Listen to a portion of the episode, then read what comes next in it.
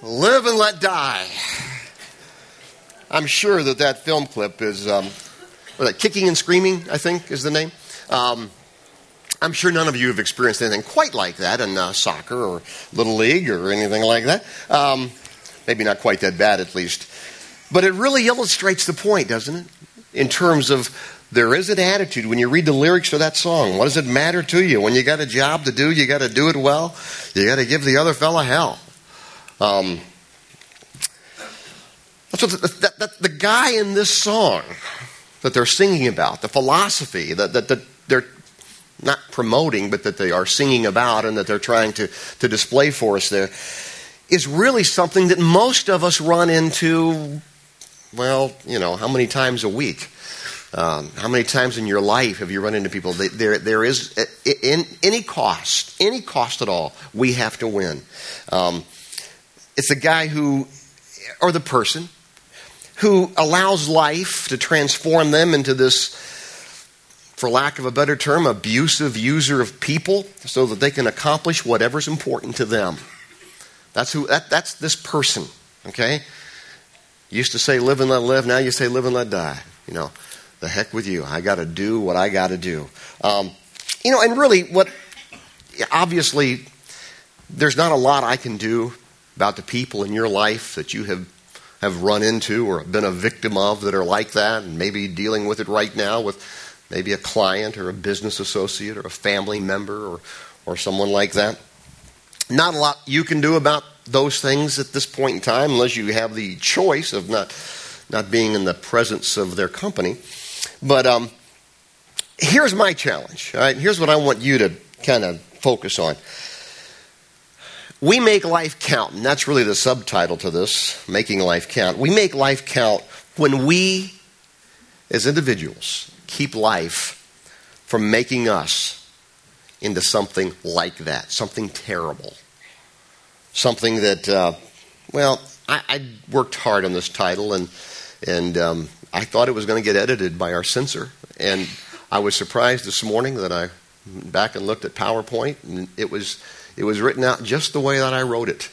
And uh, I'm kind of proud of this. It's, it's, it's, it's some good prose, okay? So, so here we go. How do we keep from changing, life from changing us into some jerk faced, manipulative, parasitic slime ball who will do anything to get ahead? I thought that was descriptive, you know, and I, you know, it's. I was reading it back there, and, and our PowerPoint operator Josh says, I read it for like you know about a minute. He says, "What are you doing?" I said, I'm just admiring the prose, that's all, you know? I doubt that it'll make anything in the Times, but that's okay. Um, I want to give you three basic thoughts. Again, not a formula, but three basic thoughts that maybe can help you in terms of the process of not letting this happen to you. Because it can happen to a lot of people, and you've known people who, who you have loved and admired in some cases, and, and, and you know, all of a sudden you wake up five or ten years or fifteen years later, and, and you don't know this person. Maybe it's maybe it's the one you see in the mirror who has become something not very nice to accomplish something that was very important to them. Obviously, it may be a business situation, but it can be other deals as well. So, what are some thoughts that can help me from turning into that? That's what I want to deal with. Just three real simple things. What are some thoughts that can help me from being that? The first one is a simple one. I talk about it a lot. Um, maybe not in these words, but I, I, use it. I talk about this concept a whole lot. It's very important to me personally. It should be important to you as well. And that is this: be honestly self-aware. Be honestly self-aware. You know, it's hard to be honest with yourself sometimes. Sometimes it's hard to have people in your life that will be brutally honest with you. Socrates said it best. I use the quote a lot the unexamined life is not worth living. And um, why we need to li- that's why we need to live and lead an examined life. The Apostle Paul wrote some very, I think, uh, astute words of wisdom to this 27 or 28 year old pastor back in the six, around 61 or 2 AD. He was writing to Timothy. I remember so well. It's kind of funny, really. I remember so well. I became a, a, a pastor officially. I think I was I was just ridiculously young, and um, 28 or so. And and uh, you know, as I've said, you don't know nothing when you're 28. But anyway, I, I, I say that jokingly because I know a lot of 28 year olds who do know a lot. But, but I, I still have to say it. Um, and I remember reading this, I mean, I remember reading Timothy over and over and over again uh, as a young man um, in a position that I really wasn't, uh, that I was really in awe, you know, just humbled by and in, awe of as, as, a minister of this church. So I know Timothy pretty well. I, funny thing is, I, I, read it today and I still, think it's, I still think it's for me. And it is, even though I'm not 30 anymore, which might be a revelation to some of you. But anyway, here we go. Um, 1 Timothy, he says this 1 Timothy chapter 4, Paul talking to Timothy keep a close watch on yourself. That's good. Keep a close watch on yourself and on your teaching. Stay true to what is right, and God will save you and those who hear you. That's good advice. Keep a close watch on yourself. I mean, think about that. Keep a close watch on your attitudes. Keep a close watch on your actions. You know, and, and, and on your teaching. You know, your teaching is more than what you say. One of the great astounding discoveries of parenthood. And then next uh, service, we're going to have the opportunity to dedicate christen um, a baby. And um, one of the things that I always mention to parents, as I did uh, the couple, the, uh, the, father and mother of, of, young Matthew later in the, in the next service, is that when we, when, what we're doing when we dedicate a child or christen a child or whatever you want to call that is really, that's really a prayer of dedication of the parents. Because those children, one of the great discoveries of parenthood is that kids learn so much from us, not just from what, they, what we say, but from our, just how we live how they see us interact, how they see us respond to phone calls, how they see us, how they see mom and dad interact with each other. It's kind of funny, and I'm going to talk more about this. Kind of funny, peculiar. I'm going to talk more about this in a few songs from now. One of the songs we're going to be doing, I think, in two or three weeks is uh, "Daughters." Uh, the John Mayer hit of last year, and uh, we're going to talk about sons too, just for the record. But, but one of the things that you're going to hear me say, I'll get you ready for it now. One of the things I'm going to say in that particular uh, talk is this: you know, we live in, a, in an area where everybody is so concerned about getting their children, giving their children sort of a, a heads up, a, a, a, head start on life, and to make sure they get in the right preschool, they get in the right college, and so forth. Nothing wrong with that. But one of the most important things that a child needs is just what they see in their parents, how they live, how they treat each other, that they love each other. You know, that's the most important thing you can do for your kids. Just love each other. It's more important than the right preschool or the right anything. Just love each other. And kids learn so much from us in how we act and interact in life. They, they see us, you know, when our guard is down. And, and that's the whole point. And, and that's not just true for our children, it's true for anything. That's why this, this passage is just so important to all of us. Keep a close watch on yourself and on your teaching, which is not just didactical, but it's also your example. Now, think about that in terms of even where you work. People who work with you, work for you, work over you. They're learning so much about you by how you live and how you conduct yourself. That's part of the whole deal. Be honestly self aware of that. You know, that's, that's just, that's huge. Um, I use this prayer a lot. You've heard me talk about it. It comes from Psalm 139. I'm going to read it. I've never read it to you before in the Amplified Bible. Just follow along. Search me thoroughly, O God, and know my heart. Try me and know my thoughts, and see if there is any wicked or hurtful way in me, and lead me in the way everlasting. That's a great prayer. That's a prayer that each one of us need to pray, probably a little more than once a day. Search me, God. Help me to know my motives. Help me to know whether I'm acting out of anger or out of jealousy or out of something else that can be hurtful to people. Search me and help me to know that. We're all aware of what we call denial. Some people call them blind spots. And we need to try to do the best that we can do. And I don't think we can do it ourselves. I think we need God working inside of us to be able to, to be able to see those and, and to, to deal with those as best we can. Doesn't mean you're going to be perfect. Certainly that's not the case. That's why there is forgiveness. That's why Jesus came. You know, and those are the issues. Just some, just some thoughts on this, some signs that, that you may not be too self aware. Um, just think about this. I'll just throw these out very quickly. You're never or rarely wrong. Person's not very self aware. They're never wrong. You ever know anybody like that? Rarely are they wrong. They work. Somebody told me recently of a person they were working for, who was, they were never wrong no matter what, you know. In fact, they always blame somebody. Always have to blame somebody. Listen, if you're starting to blame people, you know, you better just take a step back. Like, now, wait a minute. That's one of the biggest things we like to do. Um, you rarely examine long held beliefs.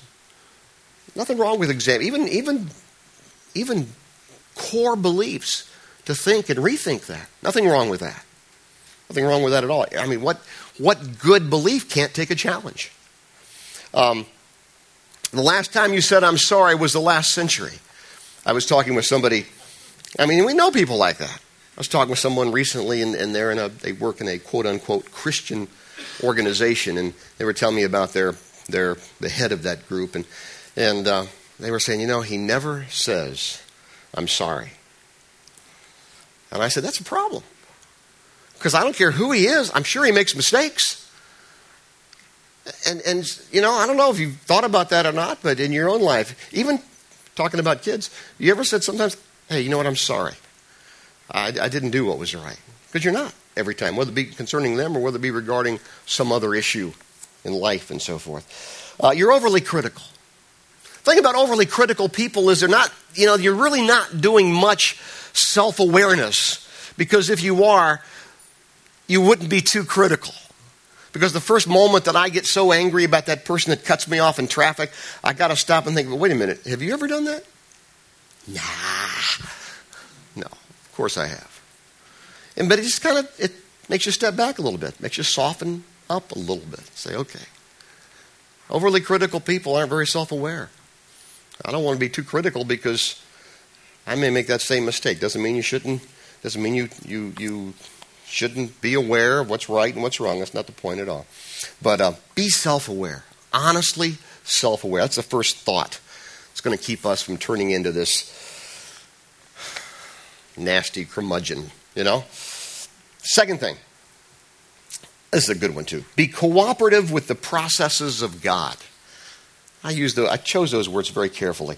Um, let me show you this. This is an important issue. It's one that I talk often about. This is a verse. I, I dare say, and I'm not to, I'm not anything super spiritual or anything, but I dare say there's probably not many days that I don't think about this verse because I get angry with myself or I get impatient with myself or something else and, and, uh, and, and so forth. And, and this is just one of those great verses that just really helps you. It's a great concept. And this is, this is for those people who, in whatever, whatever level they happen to be, they're people of faith and it's one of those verses, well, let me just read it to you. Philippians 1, New Testament, verse 6. And I am sure that God, who began the good work within you, talking to people of faith here, will continue his work until it is finally finished. When's that going to be? On the day when Jesus comes back. You, if you're, if you're a person of faith, you are a work in progress. It helps you lighten up a little bit. It also helps you view others as a work in wherever they are in that whole scale. Some people are a little further along. Sometimes we get a little further along. We take a few steps backwards. Sometimes you think to yourself, I've many times thought, I should be beyond wrestling with a temptation like this. You don't get beyond those. We're all works in progress or in process, both. And uh, wherever we are in that whole spectrum of life, and particularly for these people who, who have committed their lives to, to, to seeking to live a life that would please God. That's a great thought. You know, sometimes there are dramatic changes that take place in our lives. Sometimes it can be credited to God that a person who's had a huge problem with alcohol or tobacco or some other chemical addiction like that. Sometimes they will credit God with giving the ability to make a dramatic break from that. Sometimes they're not dramatic breaks. Sometimes subtle little changes in attitude begin, good, good changes begin to take place as we seek to be what God wants us to be. And we can credit that to the process. I was talking to a friend the other day and who's a person of faith, and they were talking to me about how, you know, I had one of those quote unquote God moment. Something happened in a store, and, and, and, and, and normally I would have snapped at somebody, and all of a sudden I found myself responding in, in, in a way that was really the right way, and I was like, whoa, where did this come from? You know, and, and I think all of us have had some of those almost out of body experiences. That's part of the process of God. Of course, we have the other ones too, and those are the kind we got to just, say, okay, God, I'm still in process here. Right? So, God began the work with you He will complete it. He, when it, I like the way this is worded. When it is finally finished, finally, okay? Which basically means when you either, either when Jesus comes back or when you go to meet Jesus, one or the other, you know? And, and so, again, this, that's one of the reasons we can lighten up a little bit. You know, it doesn't, doesn't give us an excuse to do whatever we want to do. I'm not saying that. But it sure is refreshing to know that. Be cooperative with that process. God's at work. Don't resist that. Be cooperative with that. Third thing I want you to see, which kind of puts it all together. How am I going to keep from being this? Ah, I gotta say it again. How am I going to keep from being this jerk faced, manipulative, parasitic slime ball who will do anything to get ahead? Gosh, that's great writing. Um, be honestly self aware. Be cooperative with the processes of God. Third thing, seek to live unaffected by life circumstances. This is huge. This is huge. This kind of brings it all together right here for us. This is the part that, unfortunately, we sometimes fail. And yes, we are a product of our experiences, we are a product of our background, uh, we're a product of our families. Yes, all of that. But we must be careful that we don't use that for an excuse. And granted, you know, you can sit and tell somebody, you know, why you are the way you are and you can tell them about some traumatic experiences that you had. And maybe they can top them, maybe you, they can't. But it doesn't really matter because the circumstances of life too often mold us into something that we shouldn't be, but we must resist that. We have to resist that. And I, I got some things here that I want you just to kind of mull over in your mind a little bit. All people all people, but especially people of faith, need to live above their circumstances. I mean, you think about this. If you don't, my goodness, you're in for an up and down roller coaster kind of life. And yes, there are a lot of people who live like that. Just their emotions, their moods, they're up and down, up and down all over the place. To you know, had a horrible day today. Oh yeah, you know. Sometimes we even take it into other areas of our life. I, you know, I had, I don't know if you know, I don't know if I've ever confessed this or not. I've confessed so many things to you.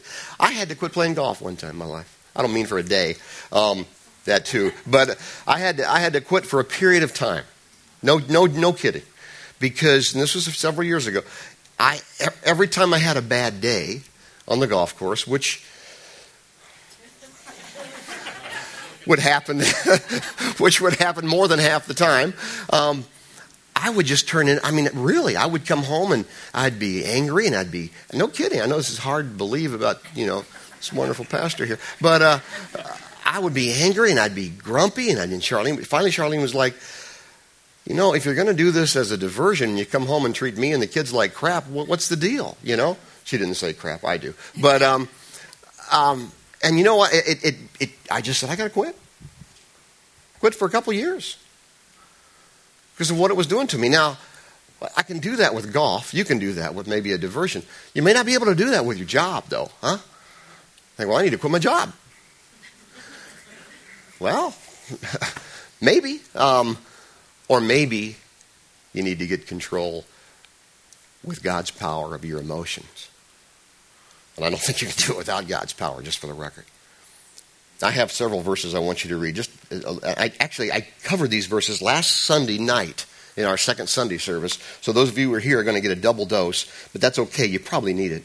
Um, um, it comes from again the book of Philippians, chapter four. For I have learned to be content in whatever circumstances I am. Do we have this? Um, I bet we do. Yeah, there we go. For I have learned to be content in whatever circumstances I am. I know how to get along with humble means and I also know how to live in prosperity. In any and every circumstance, in any and every circumstance, I have learned the secret of being filled and going hungry, both of having abundance and suffering need. I can do all things through him who strengthens me. Whether I have a lot, whether I have a little.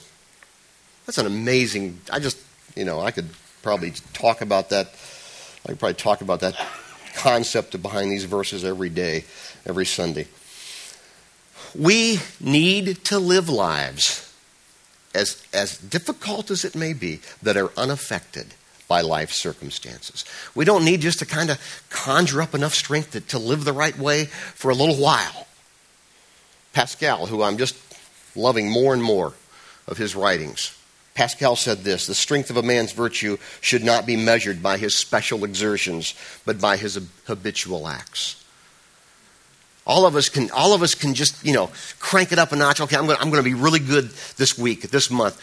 But, but the point is, when we have God working inside of us, this can be a, this can be a consistent, that's how God would want us to live. Not up and down like a roller coaster. Um, seek to live unaffected by life circumstances. And when you think about that, you know, that's not an easy, that's easy to talk about. That's not always easy to do. That's why that's so key in that passage where it says, I can do all things through Christ who strengthens me. And sometimes you get into those situations where you're like, okay, God, here I am. I'm, I'm here again, and, and I'm, I'm feeling like just like I have been ridden hard and put up wet, and I don't know what I'm going to do. So that's an old country saying, sorry. And, uh, um, and I don't know what I'm going to do, you know, and that's when we just really have to, whether it be a simple little thing or whether it be a big thing that we're dealing with, that's when we have to rely on God's strength and God's power within us.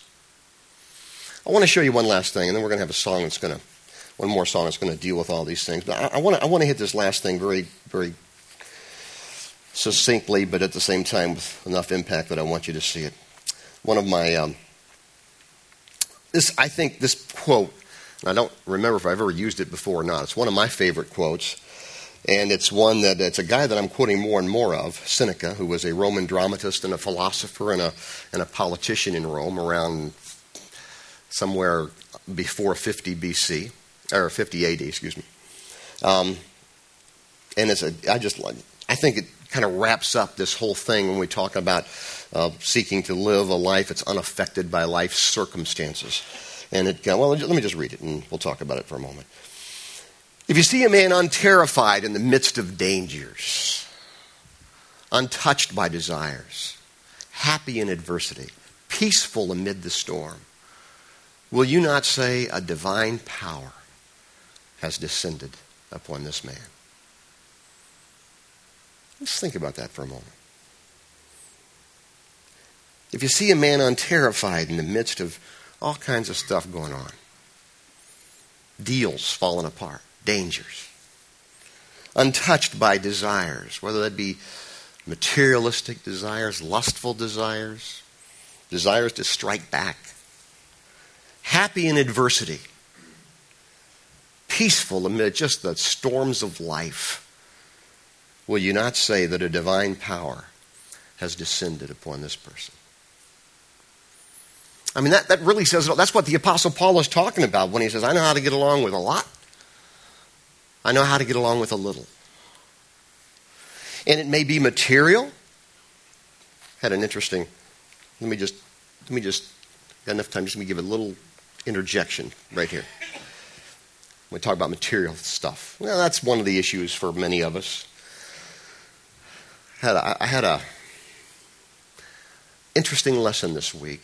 Um, I did my uh, the group that I uh, my friend and I do, as many of you know, if you don't know, UN prayer group with some of the ambassadors, and and I I read to them this passage from from Proverbs that deals with this particular concept. Lord, help me not to tell a lie. And Lord, help me not to have too little or too much. Help me not to have too little so I don't steal. Help me not to have too much so that I question my doubt, my need for God. And I read that and I talked about the, uh, the uh, burning within all of us sometimes to be discontent with our circumstances, particularly as it involves stuff. I talked a little bit about that. And, uh, and I said, so what do you all think about that? And one of the ambassadors said this. Keep in mind, most of these guys are, are from European countries or, or uh, Asian countries and some African countries. So, what you may not realize, as I haven't always, even though I've traveled some, particularly in, the, uh, in Eastern Europe, um, is that materialism isn't, when you don't have a capitalistic society, you, materialism isn't quite the, the, the pull that it is for us. And one of the ambassadors says to me, You know, we really, we really don't care about money. And I'm like, You gotta be kidding me. And, uh, and they know where I live. And, and one of them said, You know, unlike, and he said it this way, unlike your Wall Street mavens. He said, We're just, and I'm like, I don't own any Wall Street mavens, but anyway, um, he, he, said, he's unlike your Wall Street mavens. So I said it half kiddingly, but half serious. He said, We're not driven by money. We're, we're just happy with our circumstances as they are, materialistically. So I was kind of, at this point, kind of, kind of desperate. I said, Well, how you doing with that lion part? And one of them said, Well, that's a different issue. um, here's the point that I want you to see. I'm not sure I totally believe that.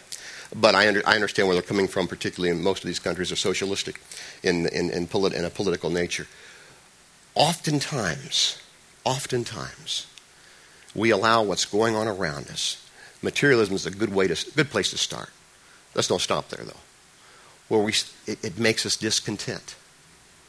Then we go a little step further. We see, see people, well, look at his life or her life. They seem to have it all. And then we get away from the material stuff and we say, well, you know, they seem to really have their life together. Why isn't my life like that? And we start looking around and it causes us discontent.